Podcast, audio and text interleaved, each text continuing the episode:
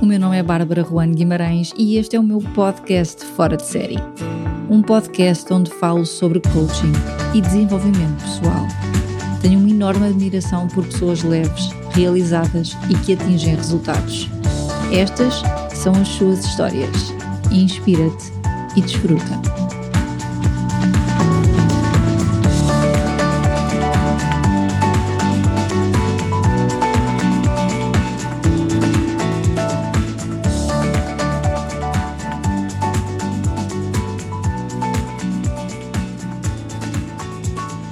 Faz uma equipa ser coesa? O que faz os resultados serem duradouros?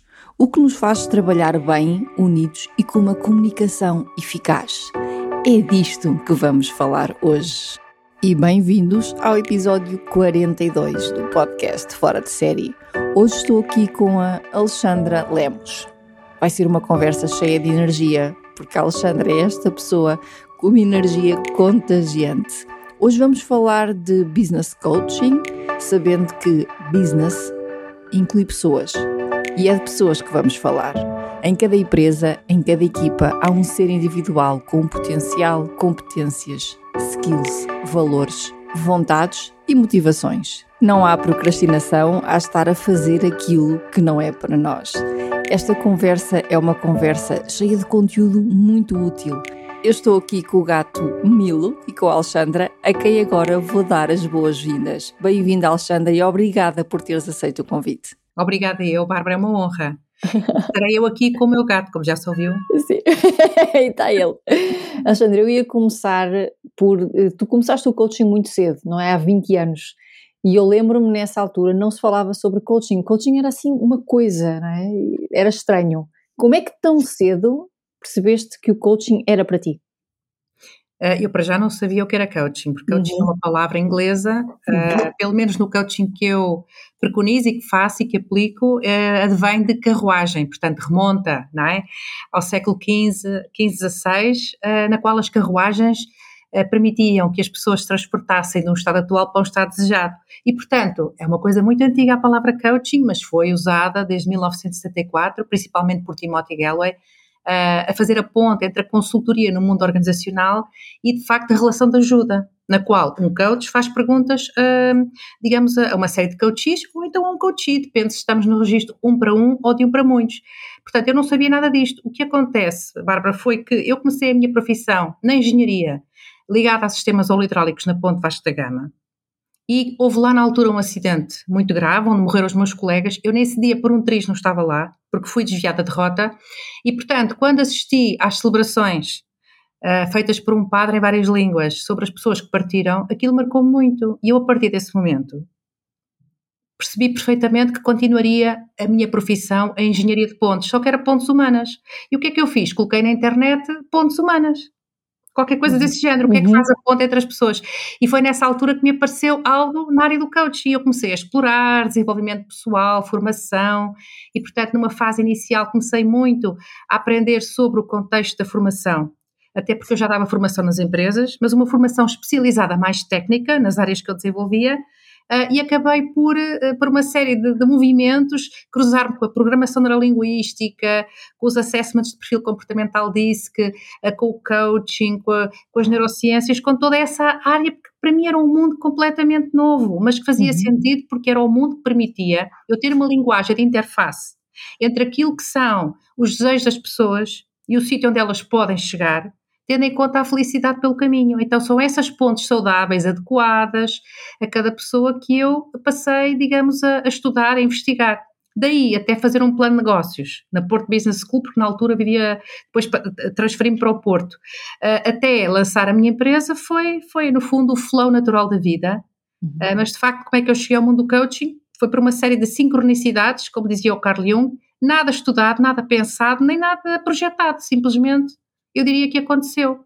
Uhum. Hoje em dia a tua, a tua empresa, o core, é one-to-one -one ou é business? Ai, é, é, o core é one-to-many e one-to-one. Seja lá, exatamente, seja lá, portanto, quando nós fazemos, por exemplo, business coaching, executive coaching, nós estamos a falar de pessoas que estão a fazer atividades e a gerir recursos. E, portanto, eu costumo dizer assim, quando estamos a fazer um processo por exemplo, com uma equipa ou com um executivo, nós temos que ir às pessoas, porque são as pessoas as células fundamentais uhum. dessas congregações chamadas equipas, ou de uma cultura organizacional, ou, ou de um negócio que se quer expandir. Não há negócios, uhum. tem pessoas por trás. Por sim, trás, pela frente, sim e pelos lados. Portanto, eu costumo dizer mesmo isso. Eu faço coaching, por exemplo, a um executivo ou uma executiva e passados 5 minutos estou em casa dele, porque basta fazer perguntas de valores. O que é que é verdadeiramente importante para si? Já me estão a falar da família, dos filhos, da, dos hobbies, daquilo que as pessoas gostam. E, portanto, acima de tudo, é ver o, o ser humano de uma forma sistémica. Não, isso, isso leva-me à, à, questão de que às vezes me perguntam sobre qual é é essa diferença de business coach, de corporate coach, não é? Coaching com empresas, e a mim leva-me sempre ao coaching one-to-one, porque é aquilo que tu dizes, quando nós estamos a, a, trabalhar com empresas, estamos a trabalhar com as pessoas que estão por uhum. trás uhum. das empresas, não é? Exatamente. Por isso faz todo, todo o sentido. Exato. Quais é que tu vês dentro das empresas? Diz-me, diz-me. Eu ia só dar aqui uma ressalva que a dinâmica das equipas é um pouco mais complexa, porque uhum. quando nós estamos no one-to-one, -one, nós temos a direção do nosso foco para uma pessoa e as interações dela própria consigo mesmo e também no espaço relacional com aquelas pessoas que ela pode reportar e que são significativas. Quando estamos num contexto de team coaching, que é, ocupa praticamente 90% do meu tempo, eu faço muito coaching de equipas e adoro. Eu utilizo a inteligência de equipa, então há que contar não apenas com aquilo que alguém está a dizer ou a refletir ou a sentir, como também com aquilo que todos estão a pensar e a dizer e a relação entre eles. E muitas vezes, quando estou nesse sistema do team coaching, um, há coisas que eu, não, que eu não sei, não é? E que não vou poder saber em privado, e que são as dinâmicas ocultas, a agenda oculta ou a hidden agenda, se assim pudermos dizer em inglês, um, que existe e que tem a ver com aquela cultura, com aquela dimensão das dinâmicas próprias entre eles, que muitas vezes, face ao facto de estarem uh, expostos em plenário, também não, não vêm. Então o coach tem que estar muito atento àquilo que eles dizem e àquilo que eles não dizem e também à possibilidade de relação entre os outros, portanto, uns com os outros. Então, digamos que é um sistema um pouquinho mais complexo, igualmente nutridor e muito, muito, muito interessante, porque usamos a inteligência da equipa eu acho isso fabuloso. O que é, que é a inteligência da equipa? A inteligência da equipa é a força que cada um dos elementos tem para estar num sistema chamado equipa e que muitas vezes não usa porque não tem tempo, ah, porque depois temos a interferência dos egos, ah, porque depois tem o que podem e o que não podem fazer, o que podem e não podem dizer. Então a inteligência da equipa é a força daquelas pessoas todas juntas que, que forma, digamos, um sistema sinérgico. Porque uhum. elas em separado se calhar não iam tão longe, com quanto comparado com o facto de estarem todas em conjunto. Então, a inteligência da equipa é a força de uma equipa ao serviço de objetivos que podem partilhar, valores vivenciados que estão alinhados com a cultura da empresa e com aquilo que se pretende, uh, e, acima de tudo, com a volição ou a vontade de cada um para fazer alguma coisa para se aproximar desse objetivo. Essa é a inteligência da equipa. E muitas uhum. vezes a, a, equipa tem uma inteligência maior que aquela que, ela, que a equipa percebe. Porquê? Uhum. Porque exatamente as pessoas não param em fóruns de debate de reflexão à ação, de crescimento e desenvolvimento e aplicação da sua curiosidade e da aproximação àquilo que são, eh, digamos, pontos entre as pessoas, nomeadamente uma comunicação fluida, eficaz. Muitas das coisas ficam no, no, universo apenas dos conceitos, cada um retira do conceito aquilo que é a sua própria perspectiva, porque não existe a realidade, a, a programação neurolinguística tem, tem um princípio que diz o mapa não é o território. Agora imaginemos quando estamos numa dinâmica de equipa, temos tantos mapas, temos tantos uhum. territórios e a inteligência da equipa é que ela consegue congregar uma visão comum para, para atingirem todos a elevação do sistema. Porque muitas empresas vão ao charco ou não avançam ou andam em, em, águas estagnadas e paradas porque as pessoas não ativam essa inteligência que é eu fazer com o outro. Leia-se com os outros, com os outros departamentos. E, e, é uhum. exatamente isso que, que eu tenho verificado: é as pessoas às vezes não utilizam o potencial que têm ao seu dispor. Não só como, como uh, unidades individuais, como também com unidades coletivas a que chamamos equipas, e depois uhum. departamentos, e depois sistemas maiores, um, ehm, que podem ser, no fundo, as lojas, que podem ser as várias agências mundiais e, no fundo, a empresa como um todo. Quando tu falas da força individual de cada um, estamos a falar de competências, valores, uh, potencial, é isso? Skills? Exatamente. É, é isso estar, estar alinhado. Exatamente, o coaching trabalha um, a identificação não é, das forças de cada um uhum. ao nível de, daquilo que sabem fazer, do que não sabem uhum. fazer, uhum. daquilo que querem, daquilo que não querem, do que querem uhum. aumentar, do que querem evitar, do que querem ampliar, não é, do que querem eliminar um, e do que querem manter, nomeadamente ao nível de tudo aquilo que podem ser competências, habilidades, capacidades, crenças, que uhum. nem sempre são potenciadoras e muitas vezes aparecem as chamadas crenças limitantes e por isso é que o potencial uh, é, é, é retirada uma parte e o desempenho não mostra a verdadeira inteligência das pessoas. Eu, quando uhum. falo inteligência, não é apenas numa vertente cognitiva, é numa vertente emocional, o saberem gerir as suas emoções, não só num contexto mais individual, uh, quando as pessoas estão um pouco mais frustradas, ou então num contexto relacional, quando estão com alguns problemas com colegas de trabalho, uhum. ou com as FIAs, ou com, enfim, uh, com outros departamentos na empresa. Uh, e, portanto, tem a ver com as tais crenças, tem a ver com valores fundamentais, porque os valores são aquilo que definem o que é para nós importante e o que é para as pessoas importante, muitas vezes uh, está a ser violado no contexto de, de, trabalho. Porquê? Porque, por exemplo, se houverem egos em vigor, nomeadamente de desfias ou de reportes diretos ou de colegas de outros departamentos, que são um bocadinho mais proeminentes e que exercem algum efeito de coação sobre as pessoas que querem fazer alguma coisa. E pelo facto das pessoas muitas vezes pensarem que se eu não fizer aquilo que me pedem, mesmo que eu não queira, por algum motivo que viola os meus valores, eu provavelmente sou despedida, eu preciso de trabalhar para, para pagar contas, porque tenho família, tenho filhos, tenho escolas para pagar, etc. Portanto, há toda uma ecologia a, a verificar-se nas pessoas e nessa ecologia, onde as pessoas analisam ganhos, perdas, impactos no seu sistema maior, aparece lá tudo. Aparecem valores, crenças, competências, skills, capacidades, habilidades, desejos, objetivos, conquistados, não conquistados a meio, o que é que correu bem, o que é que não correu bem. E, portanto, tudo isso não é, cria, uh, digamos, um contexto no qual a pessoa vai refletir, uh, de facto, o que é que tem andado a fazer com a sua vida, nomeadamente ao nível profissional e pessoal também, eu vejo o ser humano de uma forma integrada. Eu não consigo uhum. separar, por exemplo, o líder da pessoa. Ou, ou, não, é impossível, Bárbara, nós sermos uhum. uma pessoa em casa e depois outra no trabalho. Isso é um esforço adaptativo muito forte. E, portanto, uh, tudo aquilo que são traços de caráter, personalidade, perfis comportamentais, aptidões, uh, habilidades, uh, crenças, valores, desejos, etc., é tudo trabalhado no contexto de coaching. Então, eu diria uhum. que nós damos a todos os, os pontos importantes, não é? Para as pessoas ligarem ou desligarem, coisas que também as estão a impedir de, de alcançarem os seus objetivos de uma forma individual ou coletiva, e nesse aspecto acho, acho que o trabalho de um coach é extremamente, é extremamente importante na medida em que trabalha o ser humano de uma forma holística. E, portanto, hum, acho que esse trabalho hum, tem vindo a ser conquistado, não é? E o coaching está a ganhar um maior território, pelo menos o coaching quando é bem feito, quando é feito com base na ética, quando se garante a confidencialidade, quando há uma profissionalização, porque o coaching neste momento é reconhecido como uma atividade, ainda não como profissão, devido uhum. também à, no fundo, ao facto de ser uma atividade tão jovem ainda, não é? Uhum. E, portanto, há muito a fazer ainda, mas de facto trabalha-se o ser humano de forma integral, holística, sistémica e, e, e, no fundo, com base, enfim, naquele princípio que o cliente, não é? Se quer entender, ele tem que fazer coisas. E para fazer coisas é primeiro ponderar, antecipar, refletir sobre o que o move, o que o trava, o que o amplia, o que o expande, não é? O que o diminui o que é que quer, o que é que não quer, e tudo isso é importante. Num espaço de reflexão, acompanhado por um coach, um, no, no, qual há uma parceria de trabalho, não é? De facto, há uma uhum. parceria de trabalho, e onde se vai profundamente a crenças. E as crenças são hábitos de pensamento em que todos nós é, somos embutidos desde que nascemos. Portanto, nós não estamos aqui a trabalhar o ser humano de forma superficial.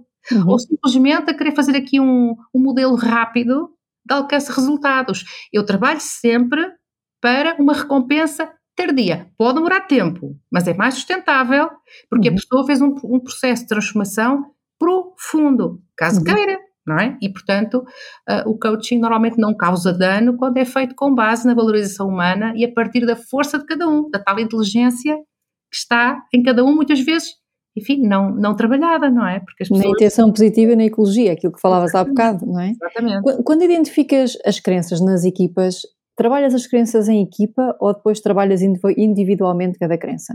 Sim, podemos fazer um modelo híbrido. Ok. É? Exatamente. Uh, eu gosto muito de trabalhar as crenças de equipa porque, lá está, como existe muita inteligência na equipa, significa que às vezes a crença limitante do um que no fundo é o representante do sistema e pelo qual, através do verbo, daquilo que ele expressa, aparece o pensamento coletivo, é muito interessante ver como é que os colegas podem ajudar eles próprios também uhum. a desmontar muitas vezes coisas que não, que não têm significado, que são apenas hábitos de pensamento da equipa.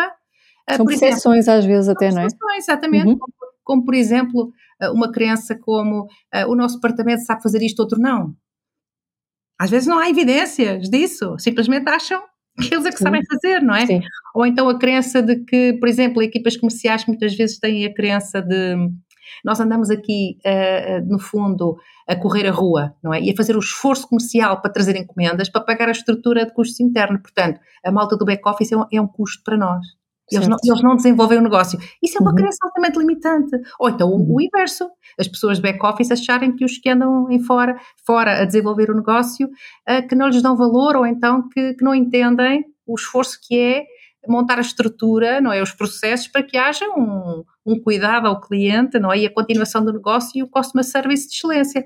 E, portanto, uhum. muitas vezes há crenças limitantes sobre o papel funcional na hierarquia da empresa. Uhum. E é uhum. muito interessante desmontar isso com, com, com as próprias pessoas. Sim, o questionar a crença, o confrontar a crença, não é? o, o tirar a realidade à crença, factos e não opiniões, é o que, é o que desmonta, não é? é eu, eu, eu, faço um coaching muito factual, eu até uhum. criei um modelo que está presente agora no livro que estou a escrever, que é nuvem-chão. Uma coisa uhum. é o conceito, outra coisa é o walk the talk mostra evidências, Sim. factos que possam atestar a, a, realidade daquilo que nós estamos a perspectivar, porque não é a realidade, é uma faceta da realidade. Uhum. E, portanto, eu quando trabalho as crenças da equipa, trabalho de uma forma coletiva e depois Uh, se possível, e se a empresa assim tiver budget e, e, for assim o projeto desenhado, muitas vezes é, há depois sessões individuais com cada uma da, das pessoas. Quais são os, os, desafios? Vamos falar sobre o teu livro agora, mas diz-me, quais são os, os maiores desafios que tu identificas nas equipas? São as crenças?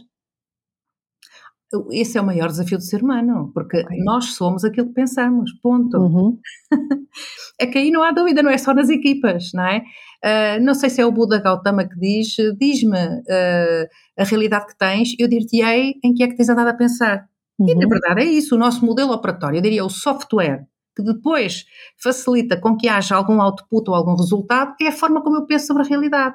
E, uhum. portanto, se eu estou virado para o meu potencial é útil para alguém, eu vou pô-lo em teste e vou fazer alguma coisa acontecer, vou pedir ajuda às pessoas e vou trabalhar a equipa. Eu tenho uma determinada realidade. Agora, se o potencial do meu pensamento é Uh, eu não consigo falar para as pessoas porque se calhar não, as pessoas não me vão validar, uh, eu tenho medo de ser excluído, eu tenho medo de falar, ou então as, os outros não me servem para nada, eu consigo fazer isto sozinho. Esse tipo de crenças vai produzir uma determinada realidade. Portanto, tudo aquilo que eu trabalho com as equipas são, na verdade, as suas crenças. Mesmo os valores são as chamadas crenças profundas. E os objetivos, o que é? O que são, senão a natureza das minhas crenças apontadas a um determinado alvo. Uhum. Eu diria que sim, Bárbara. Sim. Basicamente, nas equipas, o que eu trabalho são as suas crenças, por forma a que o seu desempenho seja igual ao seu potencial, retiradas crenças que são interferências negativas. As potenciadoras é deixá-las andar e dar fogo à peça, como se diz, uhum. não é? Toca uhum. a colocar em ação. Sim. As crenças mais limitadoras ou limitantes, uh, há que ponderar sobre elas e perceber qual é o benefício, porque às vezes por trás de uma crença limitante também pode haver benefícios porque há valores. Então tem que se trabalhar de uma forma ecológica, uma outra forma de fazer, um novo modus operandi a equipa, por forma a que se mantenham os valores fundamentais que levam as pessoas a superarem às vezes obstáculos comuns e outras vezes incomuns, porque também temos aqui, uh, no fundo, incutido nas equipas os traços de caráter, a personalidade de cada um, as vontades, uh, as resistências, etc. Portanto, é um, é um sem fim não é? de, uhum de pensamentos que aparecem uh, e que podem ser trabalhados de uma forma bastante positiva, uh, de uma forma bastante ativa e de uma forma a que todos possam uh, crescer e ver realmente um efetivo desenvolvimento daquilo que eles querem fazer. E muitas vezes só não o fazem sem a ajuda de um profissional especializado, porque as pessoas andam literalmente a correr nesta uhum. fast society. Então, muitas Sim. vezes, quando há um plenário onde há uma situação em que as pessoas são, no fundo, convidadas a parar para refletir e alavancam, por causa dessa reflexão, outra forma de pensar, outra forma de sentir, vale muito a pena. E as pessoas, esse é o feedback que eu tenho tido.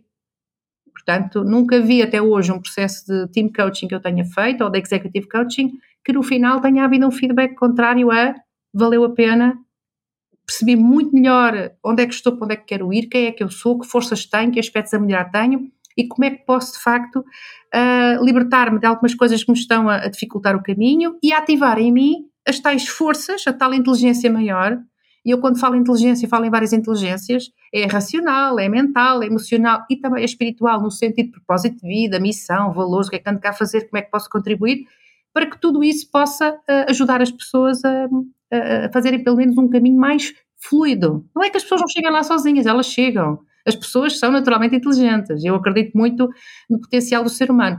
Às vezes é que devido a esta aceleração, não é? Ao devir constante da vida, às mudanças, a, enfim, a articulação, todo, toda esta logística, não é? E toda esta exigência que existe ao nível corporativo, às vezes as pessoas, uh, neste sentido do stress, que no fundo que é incutido e que faz com que as pessoas tenham alguma antecipação mais ansiosa sobre o futuro, as pessoas não consigam, de facto, uh, olhar para o seu potencial. Muitas vezes até, a neurociência diz isso, é, acontece o sequestro da amígdala, e, portanto, as pessoas ficam numa tensão, com medo de falhar, com medo de não conseguir, com medo de não conseguirem fazer as múltiplas tarefas para os dois bracinhos que têm. Uh, e então o que acontece é que, no fundo, uh, o sequestro da amígdala acaba por ser um sistema automático que bloqueia ou que sobrepõe a utilização do neocórtex frontal, que é a parte Sim, que é o freeze, não é? Exatamente, uhum. a parte que toma decisões e que permite ter foco. Então, uhum. muitas vezes é preciso realmente parar essa engrenagem violenta da aceleração em que vivemos neste mundo, não é? Que já, hoje em dia fala-se muito no VUCA, nas, nas, organizações, o mundo volátil, incerto, não é? O VUCA é um acrónimo que vem do volatility, uncertainty, não é? E depois a complexidade, o complexity e a ambiguidade, ambiguity. E, portanto, neste mundo em que nós passamos a inclusivamente a, a, ter tudo no online, não é? Onde é fácil estarmos todos conectados e o volume de e-mails, o volume de, de pedidos é brutal. É preciso que as pessoas parem e que voltemos à, à natureza humana e aos nossos processos biológicos, não é? Físico-químicos que temos dentro de nós e que requerem o seu tempo. Ou seja, a aceleração do mundo corporativo não é o mesmo ritmo que existe ao nível da nossa parte orgânica, não é? Então, muitas vezes as pessoas, e hoje em dia, Bárbara, tu sabes que as pessoas estão a sofrer muita ansiedade, então agora na, nesta fase de pandemia, uh, e Portugal até é dado como um dos países da Europa que mais ansiolíticos toma, não é? Então, por que razão é que estamos assim? Então, há que parar esta engrenagem, uh, que é completamente uma loucura, e fazer com que as pessoas retomem o seu equilíbrio, porque nós os portugueses, eu acredito que muitos portugueses, uh, não devemos estar na cauda da Europa em termos de produtividade. Nós somos super inteligentes, super criativos, pessoas super válidas. Então, eu acredito muito nesta força também dos portugueses, que é esta energia coletiva que nos move a ser melhores. Ok, e porquê é que achas que não estamos? Porque é que eu acho que não estamos? Isto é o feedback que eu tenho recebido e estatísticas que eu vejo no Eurostat, não é? Ok. e porquê é que não estamos? Exatamente porque os nossos hábitos de trabalho ainda não estão compatíveis com uma maior organização de foco. Eu não sei se tem a ver é a organização. Eu acho que sim, é falta okay. de organização. Okay. Eu vejo isso porque depois dos projetos de coaching que fazemos, as pessoas ficam completamente pronto. Agora já sei o que quero, agora, vou alinhar. Acabam, a clareza. É, é, acabam por ser, estar mais claros e acabam por ser mais coautoras da sua realidade, não se deixam tanto influenciar para pressões no exterior. E é muito importante que cada um tenha este espaço de manobra, no qual sabe o que é que é importante para si, para estabelecer prioridades, a razão pela qual o está a fazer, que muitas vezes as pessoas também só não agem num determinado sentido, também não perceberam the reason why, o porquê não é? E, portanto, o porquê tem muito a ver com o para que é que eu estou a fazer isto, uh, para onde é que todos nós vamos, vamos chegar e, portanto, a definição clara dos objetivos e os valores que estão por trás disso. Então, os portugueses só não vão porque, se calhar, ainda não tiveram esse tal tempo de resguardo para si próprios e para se alinharem naquilo que é importante para si e uhum. perceberem também o que é que a empresa pede, pede das pessoas e aonde é que esta empresa quer chegar. Há muita falta de diálogo, no meu entender. Entre parte... liderança e equipa?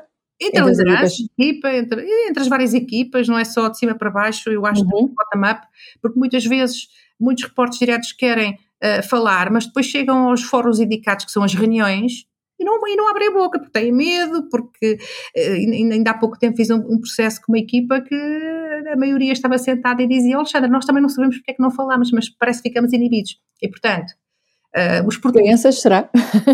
Não, oh, Bárbara, repara, se virmos uma, um perfil americano em que os meninos, desde pequeninos, que são postos em palco em casa, a fazerem pantominice e a falarem à vontade, eles treinam desde pequeninos a arte de falar em público. Os portugueses não. Por acaso agora eu tenho uma filha uh, que já, já treinam nas escolas, mas na nossa idade, bem, eu digo a minha idade, nas gerações Sim. dos 70, de, destas idades, uh, era um pânico quase fazer uma apresentação nas escolas. Portanto, o adulto que nós somos nas empresas, e que somos, digamos, um team player, não é? Um membro de equipa, reflete muito aquela criança que foi treinada ou não para se expressar, para se autovalorizar, para ter amor próprio, para ter autoestima ao sítio. E, portanto, se as equipas ainda não estão onde querem estar, também uh, vem muito dessa incapacidade de, das pessoas também reconhecerem o seu próprio valor e de estarem habituadas a uma cultura de feedback. Uhum. As pessoas não estão habituadas a uma cultura de feedback cá em Portugal, na maioria das empresas com, com as quais eu já contactei. E eu fiz uma entrevista a cerca de 10.258 pessoas, que isto tem bem de sempre aumentar, enquanto eu fechar o livro, a amostra está sempre a aumentar. E de facto aparece muito a falta da cultura de feedback. As uhum. pessoas eh, não aprenderam isso e, portanto, uh, está nas bases educacionais prepararmos os, os futuros líderes do amanhã. E, portanto, há certas dores de crescimento, não é? Das pessoas cá em Portugal que podem ser colmatadas com um bom acompanhamento, logo pelos pais, que são as figuras de referência mais próximas, os educadores na escola eh, e todas as figuras de referência que, que aparecem depois na, na, universidade e na vida ativa. Portanto, okay. há aqui uma predisposição para aprender, para a humildade também é preciso sermos humildes, não é? Uhum. Nós muitas vezes chegamos às empresas e quem lá está há mais tempo acha superior a quem acabou de entrar, e muitas vezes quem acabou de entrar tem ideias disruptivas que até podem ajudar o sistema. E, portanto, nós estamos todos uh, juntos a fazer algo. Naturalmente vão haver líderes, porque o ser humano, se não for liderado, aquilo é um caos. Nós sabemos que o ser humano organiza-se melhor se houver uma voz de comando, mas não é de comando, é uma voz de liderança que pode ser inspiracional. É nesse sentido. Aliás, vejamos, ou, ou basta olharmos para a natureza, Bárbara, e vemos como é que os animais se organizam. Normalmente há um líder, não é? Faz uma hierarquia. Há uma hierarquia, mas não é para destruir o sistema nem para se acharem, os, melhores que outros. É para todos, dentro do seu sistema, fazerem alguém comum. Então, uhum. eu acho que a inteligência maior está também na capacidade que temos de aprender com, com aquela classe de animais chamados irracionais, que têm, têm muito para nos ensinar.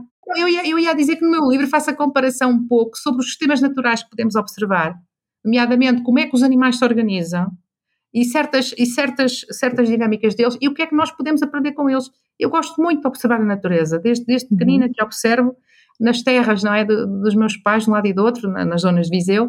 Então achava muito curioso ver como é que os animais se organizavam para conquistar certos territórios, para alimentarem os filhos, também competem entre si por territórios, por fêmeas, por recursos. E eu acho muito interessante, nós também podemos fazer uma viagem por essa organização mais irracional, esse mundo mais irracional, e para nós, de facto, mostrarmos que estamos na cadeia da evolução e que somos o pináculo da, da evolução da, da, da natureza. Às uhum. vezes não mostramos às vezes não mostramos, não é? Sim. Portanto, Qual é que é o tema do livro? Tu, tu, usas um acrónimo no livro, que é o LOVE, não é? Exatamente, é o Love, Love Square. Ok. É o, é o, amor ao quadrado, porque eu sou engenheira de formação base, tinha que ter estatística. não, mas é uma brincadeira. É, no fundo, dividi o termo em dois, em, em dois membros, não é? Portanto, esta, esta forma em dois membros, que é o love, primeiro a mim próprio, vezes o, o outro. Portanto, é o efeito multiplicador. E love significa, o L é escuta, portanto, há um capítulo sobre listen, Uhum. É que é escutar efetivamente as pessoas.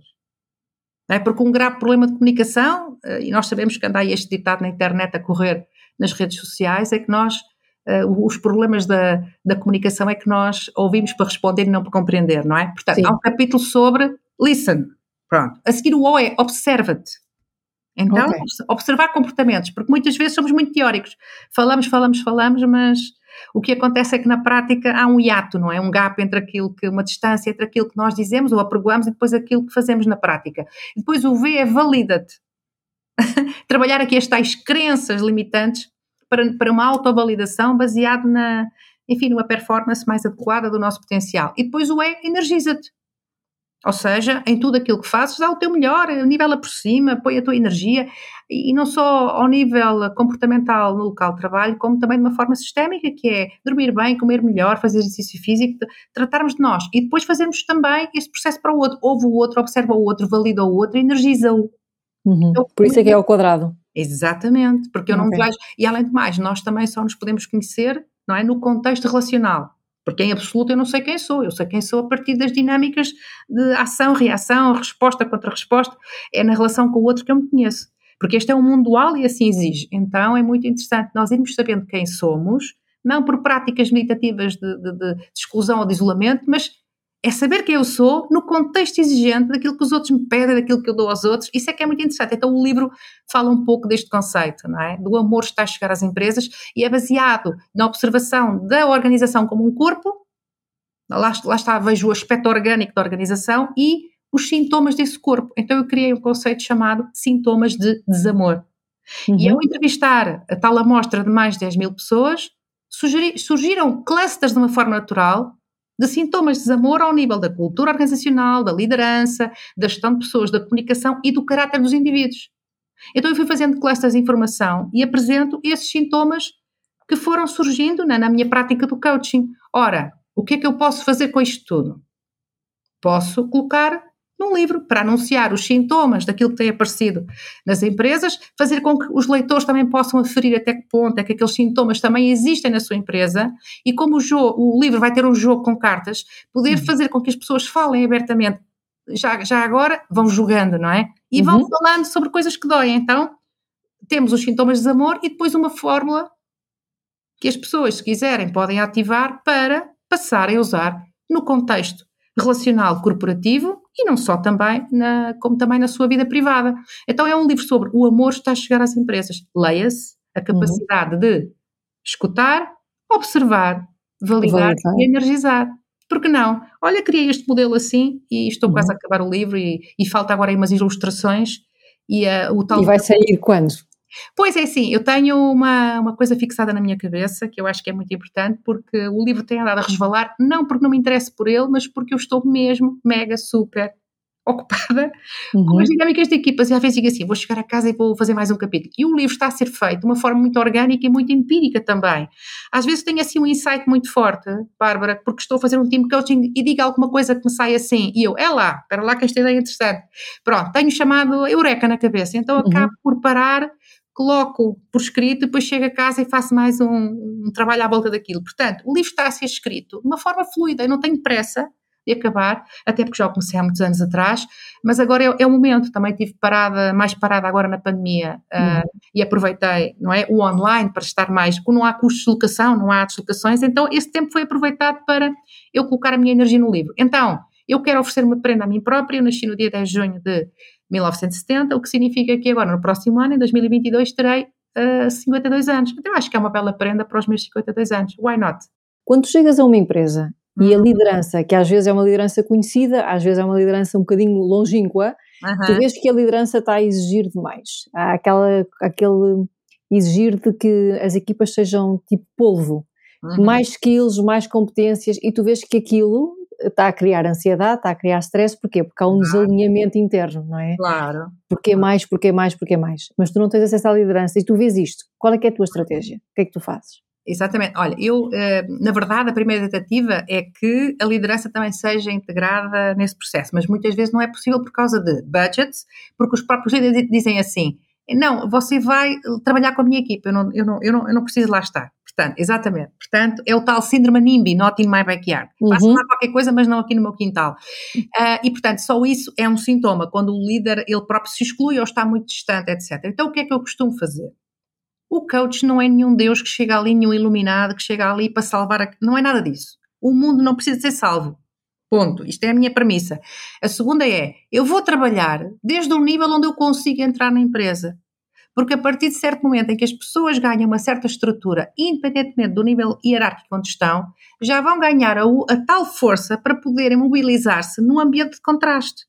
Então, não há problema nenhum, quer dizer, o ideal seria ser top-down. Top porque então o exemplo vem de cima. Isto porquê? Por causa do jogo de forças na, na, na, rede de poder da organização, como é óbvio. Mas há aqui uma inversão do sistema quando isso não é possível. E muitas vezes começam, por exemplo, os recursos humanos a pedir essa intervenção ao nível de, de equipa A ou de equipa B e que nem são as equipas que têm mais força no sistema porque têm pessoas acima deles. Mas mais vale fazer alguma coisa do que não fazer nada de todo. Okay? Uhum. Uhum. E, portanto, hum, muitas vezes é bom que essas equipas, depois no processo de coaching, possam mostrar alguma mudança, alguma diferença e que possam cativar os líderes de cima a terem curiosidade, pelo menos, a quererem também estar em processos de, coaching. Eu também já ouvi várias vezes dizerem, Alexandra, o que está aqui a dizer era muito bom que dissesse para cima. Porque estamos aqui a fazer um trabalho que depois cai em saco roto. Mas aí Sim. estamos nas crenças limitantes da equipa. Então é isso que eu trabalho, cai em saco roto, como? Como assim? E, portanto, o que é que vocês podem fazer para não caírem saco roto, não é? Para não ser uhum. uh, vozes que depois não ecoam mais longe. Então, tudo isso é trabalhado, porque às vezes as pessoas também estão um pouquinho naquela dinâmica de se não vem de cima para, para baixo não vale a pena. Isso não é verdade. Os sistemas podem, por exemplo, uma pequena mudança num determinado ponto do sistema organizacional pode causar grandes mudanças no sistema como um todo. E, portanto, as pessoas. Abaixo e acima, não é? Abaixo e acima. E as pessoas têm que ativar também, caso queiram, como é óbvio, a capacidade de porem, uh, portanto, de constituírem diálogos, diálogos de construção. E não de medo e de receio, e de. Porque as empresas também querem pessoas com caráter, uhum. não, é? não é só os, os, os doers ou os followers, é também aquelas pessoas que que colocam uh, dúvidas, que colocam perguntas, não é? E portanto. Menos deveriam. Agora, será que todas as empresas fazem isso? Uh, o que é que são as empresas? São as pessoas que as constituem. Nós podemos, podemos ter empresas de referência, não é? Que são empresas que, que funcionam de uma forma uh, mais, mais equilibrada e que podem ser sistemas de inspiração. Contudo, dentro da própria empresa é possível, de facto, começarmos a ter focos de inspiração de baixo para cima. É uhum. desejável, é, é, é possível. E é possível porque, na verdade, o que nós trabalhamos também é a capacidade das pessoas flanquearem, de certa forma, ataques à sua bolha identitária. Ou seja, ainda está para nascer o ambiente ou o local ou o contexto que esteja aqui para destruir o meu valor. E, portanto, às vezes as pessoas uh, deixam que certas ameaças ou certas ofensas ou certas pressões entrem na sua bolha, na sua esfera pessoal, uh, por seu convite. E depois e, começam portanto, a questionar, não é? Exatamente, e portanto, na verdade, por exemplo, as pessoas que, que, que dizem, ah, não consigo gerir o tempo, tenho muitas tarefas, há que aprender a saber dizer que não com eficácia. E muitas vezes, uhum. quando nós aprendemos a dizer que não é com eficácia, é o caminho mais direto para que os líderes comecem também a respeitar mais eh, essas pessoas, porque os líderes eles próprios também estão pressionados para de cima, não é? Uhum. E portanto há uma pressão em todo o sistema que, que, que no fundo parece que, que, se causou aqui uma, um certo efeito, parece que está na moda, Agora está na moda isso, ninguém andar a correr, não é? Mas nós, nós vemos bem em certas empresas, quando alguém sai uh, na hora certa, já acha que, já os outros acham que não é produtivo ou que não trabalha, mas se formos para, para uma Alemanha é diferente. Quem estiver Sim. lá fora do horário é incompetente porque não conseguiu utilizar o seu tempo de forma eficaz. Portanto, é ou não é também um traço cultural? É. É.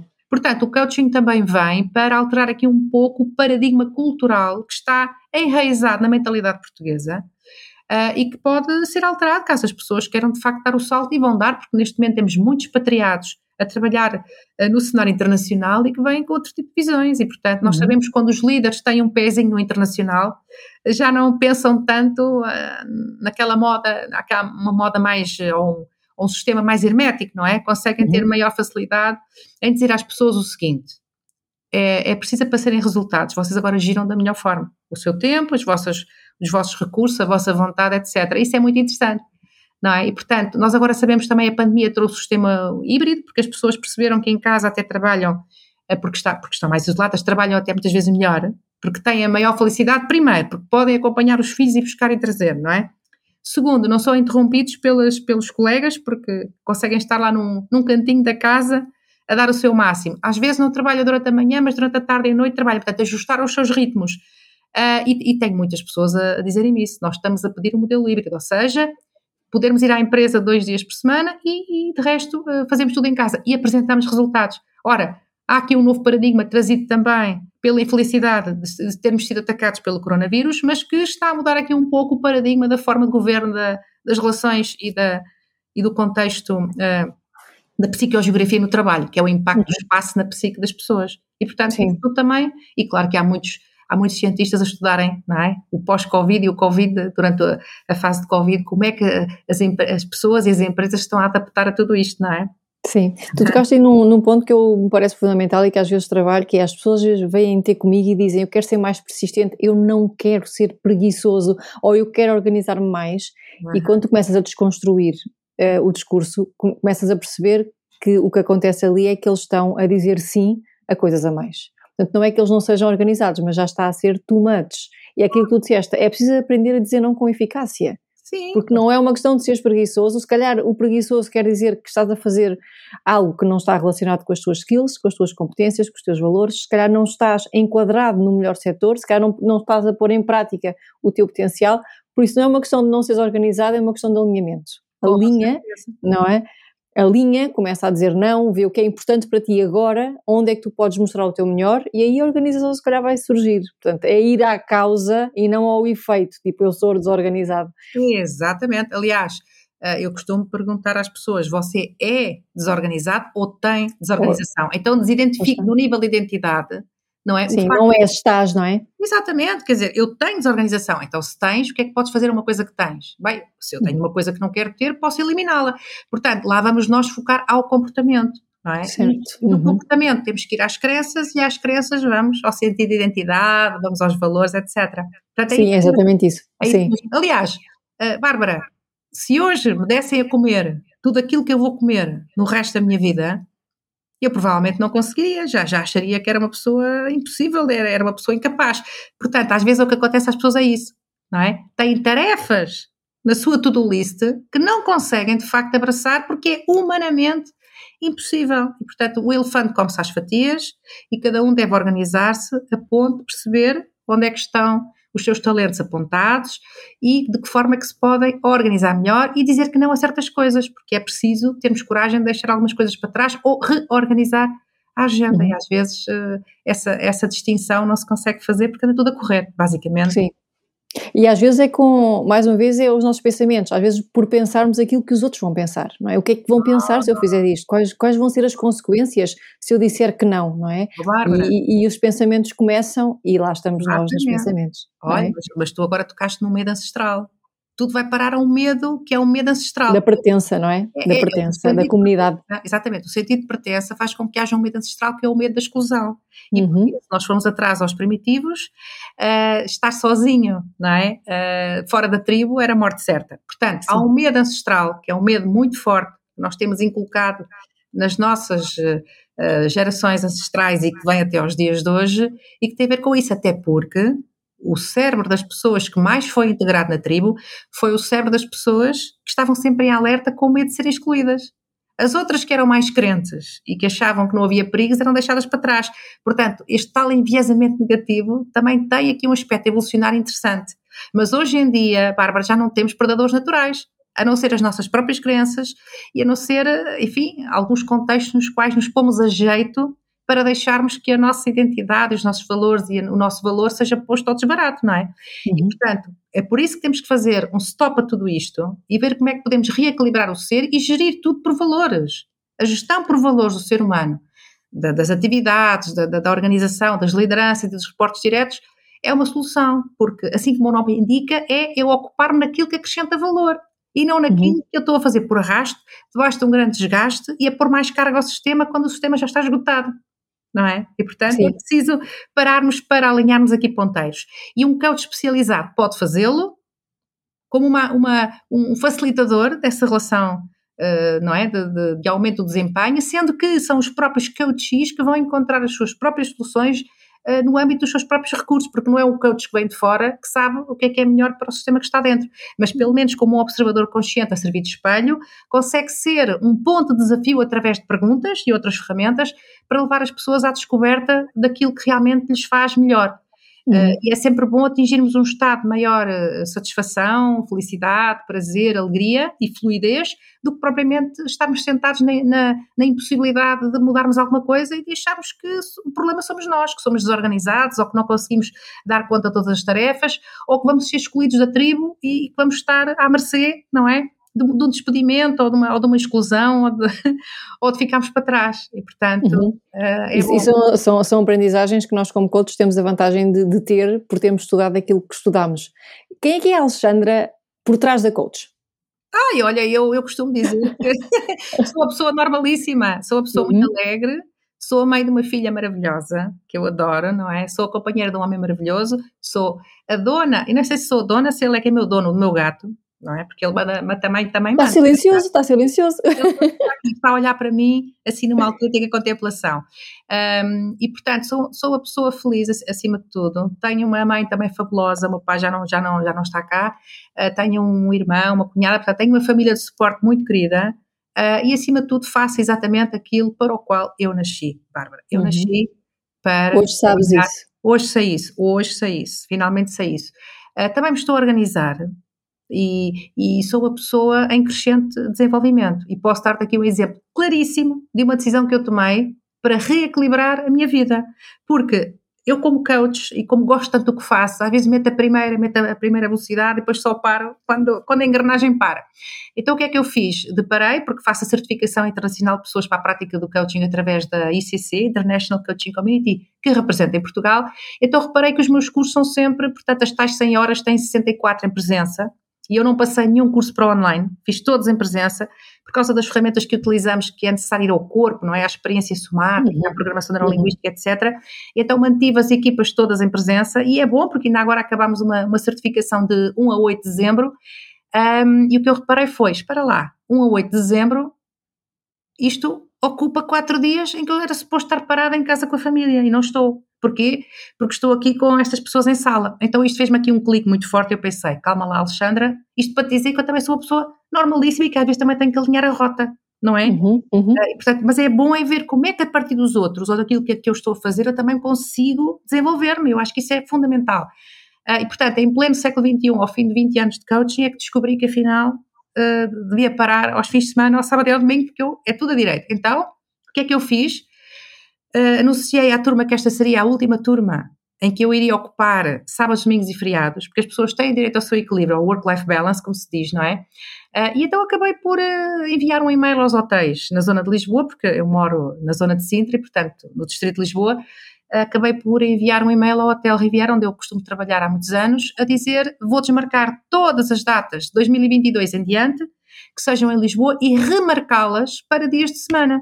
E, portanto, acabaram os, os dias seguidos e acabo por fazer uma maior logística no monta, desmonta a sala, porque depois temos o interregno do fim de semana, que a sala é ocupada por outras, por outras atividades no hotel, mas eu percebi a minha ecologia. Então, Bárbara, isto é um efeito muito claro, é um exemplo muito claro, que eu própria também tive que alinhar uh, as minhas prioridades, não é? E quis fazê-lo e, e, pensei, afinal, o que é que é verdadeiramente importante para mim? Portanto, eu sou uma pessoa normal, como qualquer outra, que tropeçou no coaching por acaso, por uma sincronicidade da vida, adoro o que faço e, acima de tudo, estou também a conhecer melhor através destas minhas mudanças também e destas minhas uh, alterações de agenda e de prioridades. Portanto, eu estou muito feliz porque considero-me um ser mesmo em evolução e sei que ainda há muita coisa que eu devo melhorar, mas estou completamente encantada com o facto de ser assim, uau, finalmente virei os olhos para dentro e também estou a aplicar em mim aquilo que eh, tão facilmente, não é, trabalho com os outros. Então, sou este ser, sou um ser normalíssimo,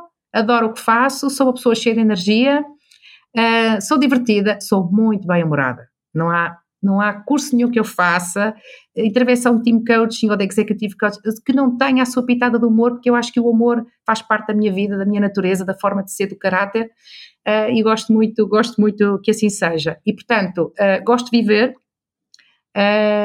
aprecio a natureza, os animais, adoro, olhar para uma série de animais que são os nossos pets, não é? Uhum. Uh, gosto, gosto de acordar de manhã, sentir o sol, sentir a chuva, sentir a, o ambiente à minha. Gosto de viver, sou uma pessoa que, que acorda uhum. de manhã e penso sempre: hoje, como é que eu posso tornar o meu dia mais encantado do que ontem? Uh, e vou fazendo paulatinamente pequenas alterações. Olha, gosto muito de estética, gosto de beleza, uh, gosto de fruta, gosto de comer coisas boas, gosto de cuidar de mim. Um, o que é que eu gosto mais? Gosto de pessoas felizes, uh, gosto de trabalhar em ambientes saudáveis, os que não são tão saudáveis em termos da mentalidade, gosto de lá ir para poder levar algum, algum nível de serviço, uh, mas todo o contraste também serve para a gente perceber onde é que quer estar, não é? Uh, e, e, pronto, acho que sou uma pessoa profícua nesse sentido, porque trabalho no que amo e acho que as pessoas sentem essa minha vontade, essa minha energia e, acima de tudo, eh, as minhas incoerências, como esta que eu te acabei de contar, não é? Estão a ser colmatadas e estão a transformá-las em coerência para cada uhum. vez mais também sentir-me bem com a pessoa que sou. Estavas-me a dizer isso e assim, como é que tu, nós às vezes, o que é que está a acontecer, nós percebemos o que é que está a acontecer, o que é que há a mudar e tomamos uma decisão. Certo. Depois é preciso partir para a ação. Certo. Como é que tu decides e partes para a ação logo? Foi rápido, que isto aconteceu em 8 de dezembro e hoje é dia 14 e tu já decidiste e tu já fizeste. Ah, e às vezes esse, há um gap aí, não é? Do decidir ao fazer. O que é que te ajuda a decidir e fazer? Exatamente. Bem, não foi assim tão rápido, porque olha que há muitos anos que eu faço estes cursos aos feriados e aos fins de semana. Este curso em particular, de 1 a 8 de dezembro, é que foi um marco na minha vida. Porquê? Mas foi aqui que, que viste? Ou, já tinhas, ou já tinhas a ideia de hum, isto ao fim de semana não me está, está muito bem? Não, houve condições do contexto que levaram a que eu realmente olhasse para este prisma mais, mais detalhista sobre isto. Foi assim: tenho um homem fabuloso ao meu lado e todos os fins de semana ou, ou períodos de pausa, não é? De calendário de trabalho que eu possa passar com ele são aproveitados ao máximo e nós adoramos estar um com o outro, não é? E nem sempre foi assim. Portanto, estou a dizer que há condições que levaram a que eu chegasse a este insight. Depois tenho uma filha maravilhosa que estuda a 400 km de mim e que ficou com uma agenda liberta este ano, à sexta e à segunda. Portanto, não é? Tenho fins de semana em que posso, alargados que posso estar mais com ela. Então, o que é verdadeiramente importante começou a, a tornar-se mais visível, digamos, nas dioptrias de, de, das minhas lentes, não é? Foi isso que uhum. aconteceu. Uhum. Uh, e finalmente a minha ecologia disse-me: tu tens variáveis tão importantes na tua vida que são estas pessoas fantásticas que estão à tua volta, uh, e tu também tens pessoas que também têm a sua própria ecologia. Então eu pensei, de repente, neste sistema, porque os próprios formandos dos meus cursos também agradecem, e já me agradeceram os que estão a escrever para 2022 e além, não me diga que já não é ao sábado e ao domingo. Ai, que felicidade! Portanto, eu andava de certa forma mais uh, focada na importância que era montar uma sala, porque eu levo muitos materiais e eu queria metáforas tridimensionais, então há muito material para, para estender nas mesas e andava mais focada nesse, nesse pormenor do que nos outros que são muito mais importantes. Então, uhum. eu não demorei assim hum, pouco tempo a decidir. Foi um período longo em que eu, a partir do momento em que a coisa se revelou, não é? Porque outras variáveis mais importantes começaram a surgir à minha volta, uh, que eu de facto agi. E quando eu sei que o meu caminho tem que ser mudado, porque eu quero, porque vejo maior valor na mudança, eu aí sou super mega rápida a decidir, sou como uma flecha. E não uhum. custou nada, foi só ir ao calendário da ICC, ir ao meu calendário, ir ao calendário do hotel e fazer as mudanças. Estava, estava tudo ok, os caminhos estão abertos, está tudo livre, já implementei a mudança. Vamos eu acho que é okay. isso. Acho que é isso, é quando nós começamos a ver a inevitabilidade de colocarmos o que é verdadeiramente importante em, em, em, em prioridade na hierarquia daquilo que realmente nos faz felizes. Estamos quase a terminar aqui o nosso podcast. Quero-te deixar uma última pergunta. Um, o podcast chama-se Fora de Série. Ah, o que é que é para ti ser fora de série? quem é a Alexandra fora de série? Oh, a Alexandra fora de série, é, olha, é realmente quando eu estou alinhada e quando me sinto muito coerente, não é? Isso é uma Alexandra fora de série. E que consegue, nos ambientes por onde anda, deixar valor, deixar, deixar a semente para que cada um à sua maneira, dentro do seu estilo, uh, melhor o, o, o, que quer melhorar. Isso é uma Alexandra uhum. fora de série. Uhum. E eu só sou mesmo fora de série quando começo esse processo de mim para mim própria. Ainda não, ainda não me considero fora de série, porque eu sou super exigente uh, e sei que estou a melhorar muita coisa. Uma delas também é, por exemplo, às vezes eu digo que sim às propostas que quero, que quero uh, fazer, mas depois na agenda não cabe, então ando a correr. Então muitas vezes declino algumas horas de sono para poder colmatar essa velocidade. Portanto, isso ainda não sou fora de série. Eu sei que tenho aqui um tema de gestão do tempo e às vezes sou muito, como é que eu ia dizer, positiva ou otimista uh, na gestão do meu tempo. De resto, Uh, quando eu atingir essa Alexandra fora de série, ah, então aí realmente.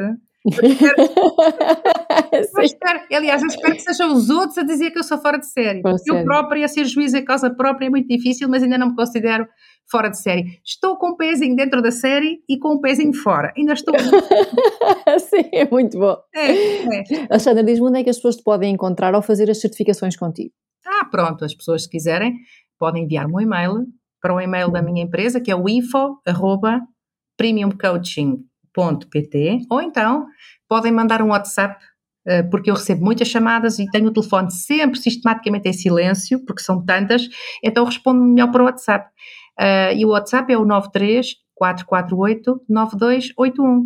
E, portanto, também se puserem o meu, o meu contacto aí nas redes sociais, procurar Alexandra Lemos Coach, deve aparecer aí muita informação. De qualquer das formas, okay. Bárbara, eu deixo aqui já este registro e agradeço imenso uh, a, tua, a tua bondade, a tua bondade, a tua disponibilidade e, e, no fundo, o teu empreendimento deste programa, porque acho que estás a entrevistar pessoas absolutamente fabulosas que me inspiram imenso, porque eu andei, a, andei a, a, também a, a buscar por aí para ver quem é, quem é que tinha chegado até ti, uhum. tu própria, que és também uma pessoa fora de série, porque dás palco a pessoas que ou já são fora de série, ou que estão com um pé na série, uma, um pé fora da série, ou outras que, que, também se vão desenvolver porque vão ouvir este programa. Por isso, Sim. estou muito grata. É essa a intenção, é essa a intenção. Claro. Sandra, muito, muito obrigada. Foi um prazer conhecer-te. Igualmente. um beijinho muito grande. Um beijinho e força, tudo a correr bem. Um beijo enorme. Ok, para ti também, igualmente. Até breve.